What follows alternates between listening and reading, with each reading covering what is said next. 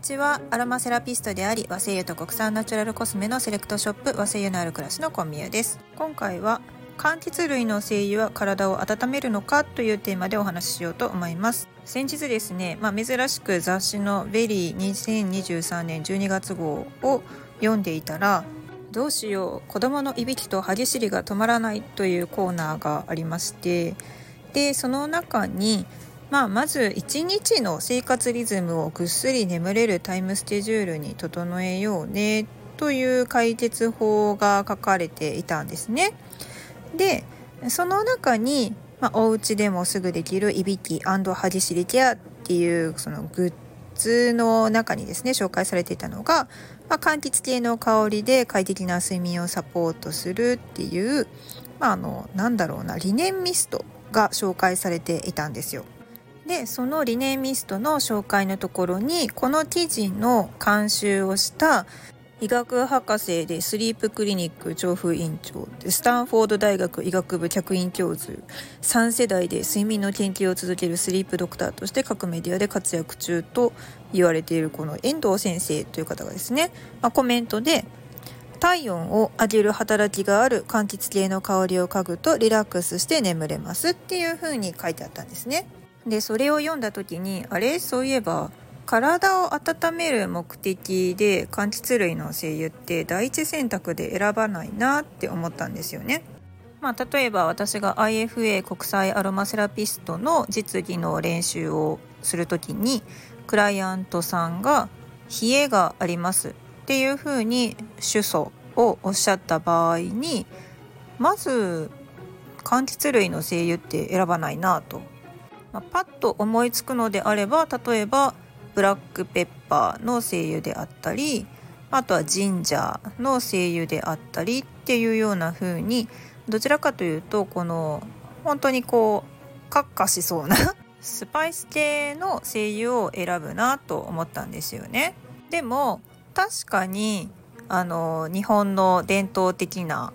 まあ柚子油ですよねこれ冬至の時に入るゆず湯なんですけれども、ま、ゆず湯に入ると病気にならないということで健康祈願で入られるようになったんですけれどもなんでかって言ったら体が温まるからなんですよね。でいろいろ調べてみたんですよ。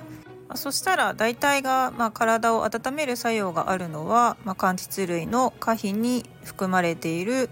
リモネンがメインなんじゃないかと。でもですね私まあ、いろんなその方向成分の一覧表をまとめていてで自分でいろんなテキストから引っ張ってきた、まあ、作用とか効能一覧みたいなのを自分でメモして持ってるんですけれどもリモネンの項目のところに、まあ、血行促進作用だったり加温作用っていうのを一切やっぱ書いてなかったんですよ。それぐらい体を温める精油っていうのを考えた時にまず柑橘類って思いつかなかったなっていうふうに思ったんですね。ただただですよ、まあ、この日本の冬至のゆず湯に代表されるように、まあ、この柑橘類の可否に含まれている成分が体を温めるっていうのは間違いがなくて例えば、まあ、漢方で使われている陳皮ですね。みかんの皮を乾燥させたものなんですけれどもこちらはよく入浴剤に体を温めるものとして使われています。ただまあ抗体成分のリモネンで体が温まる作用があるのかなっていうところはまだちょっと謎でおそらくなんですけれどもリモネンの作用というよりかはヘスペリジンの方の作用なんじゃないのかなっていうふうにちょっと思っています。ヘスペリジンっていうのは、まあ、陳皮に含まれている有効成分の一つなんですけれどもビタミン C の発見をしたノーベル生理学医学賞を受賞したハンガリーの生化学者のセント・ジェルジ・アルベルトさんが、まあ、1936年にレモンの実の中から見つけたものなんですね。このヘスペリジンには血流改善作用とかストレスを下げたりっていう様々な作用を持っているんですね。ちなみにこのリモネンとヘスペリジンっていうのはすごく相乗作用があるものだそうなんですよ。リモネンっていうのはやっぱり芳香成分なんですけれどもあの薬用成分の経費吸収を促すっていう働きを持ってるんですって。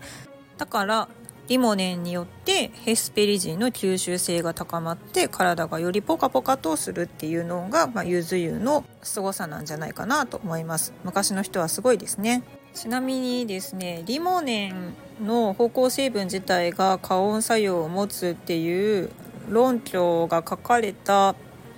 まあ、論文ですとか実験結果っていうのがですねちょっと見つけることができなかったんですよね。ただまあインターネットで例えば Google 先生にリモネン加温とか言って、まあ、検索をかけるとアロマセラピストさんが書かれた記事だとかあとはそうですね農家さんの柑橘類を販売されている販売店さんが書かれた記事の中にリモネンには加温作用がありっていう風に書かれているものがいっぱいヒットしました。この辺もですね、まあ、例えば AEAJ とかだと、まあ、いろんな実験に対する補助金みたいなのが出されているので例えばリモネンを使った実験で体温が上昇したみたいな実験をやっていただけたらいいなと思います。あの奈良県の大和陶器に関してはですね大和陶器の粉末を水にこう溶かしたものを飲んでいただいてで、えーと手先とかの体温をきちんと測定した上で、ま体温の上昇が見られたっていうのをねサーモグラフィーも使ってちゃんと実験はされていたので、まあ、その辺はリグスチリドっていうのはまやはり加温作用があるんだなっていうのは分かったんですけどリモネン単体で考えた時に、まあ、リモネンが体温を上昇させたっていう実験結果がちょっと見つからなかったので私も探しています。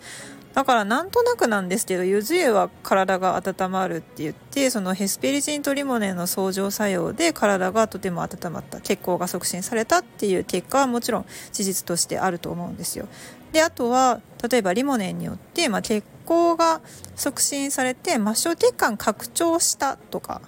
かもしれないですね深部体温は下がっちゃってるけど末梢血管は拡張して手先足先はポカポカしてきたっていうまあ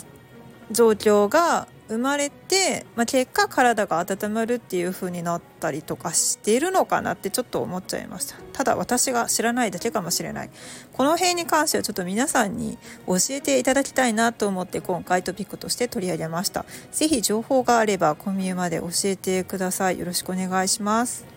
ちなみに、えー、うちのお店ではですねあのポンカンバスソルトとか甘夏バスソルト。あとゆずバスソルトはもう販売終了しちゃったかな。もあります。で手軽にお風呂に入る時に柑橘類の香りを楽しみたいなっていう方には、まあ、お風呂に直接ですね精油垂らしたらダメです。一番危ないパターンですね。全員が通ってきた危ないパターンかなと思うんですけどお風呂のお湯に直接精油は垂らしちゃダメです。あのかなりですねヒリヒリして皮膚が赤くなってちょっとこう痒くなったりとかする事故が起こってますのできちんとあのバスオイルベースとかですね希釈できるもの専用のものとかあとはまキャリアオイルにちょっと溶かして入れる。まあこれ掃除大変ですけど。でお塩に香りをつけて入りたい場合はアルコールに溶かしたやつを塩に噴霧してすぐにお湯に入れるっていうよくわからない方法が AEAC で推奨されてたりとかしましたので もうちょっと簡単にならんかなと思うんですけど、まあ、あのお風呂でですね柑橘の香りを楽しむことは良いと思います。また、えー、柑橘類の精油で手先足先とかですよね。ちょっとこうトリートメントしていただいて眠りにつくっていうのはとっても心安らかになりますのであの小さいお子様とかでもね足の方だけでもトリートメントして寝かしつけてあげるっていうのもとっても有効な方法だと思いますので是非やってみてください。以上和製油と国産ナチュラルコスメのセレクトショップ和製油のある暮らしのコンビューでした。